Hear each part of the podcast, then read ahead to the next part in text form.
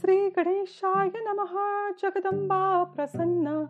मङ्गलाचरण स जयति सिन्दुर्वदनो। देवो स्मरणं वासरमणिरेव तमसान्।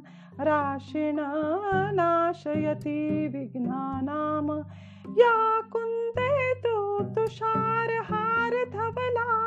या शुभ्रवस्त्रावृतान् या वीणावरदण्डमण्डितकरा या श्वेतपद्मासना या ब्रह्माच्युतशङ्करप्रभृतिभिः दैवेहा सदा वन्दिता सा मा पातु सरस्वती भगवती निःशेषजाट्यापः मुखं करोति वाचालं पङ्गुलङ्घुयते गिरिं यत्कृपातमहं वन्दे परमानन्दमाधवम।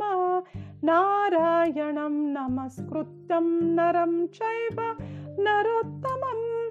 देवी सरस्वती व्यासं ततो जयमुदिरयेत। वसुदेवसूतं देवकंसचानूरमर्दनं देवकी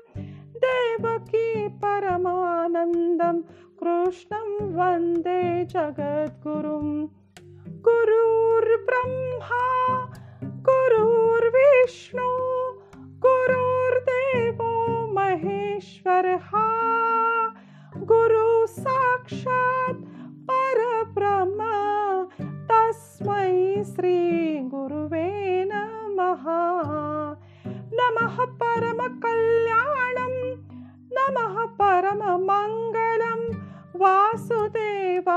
शान्ताय यदुनान्पतये नमः। कल्याणमस्तु शुभं भवतु। श्रीदेव्यार्पणमस्तु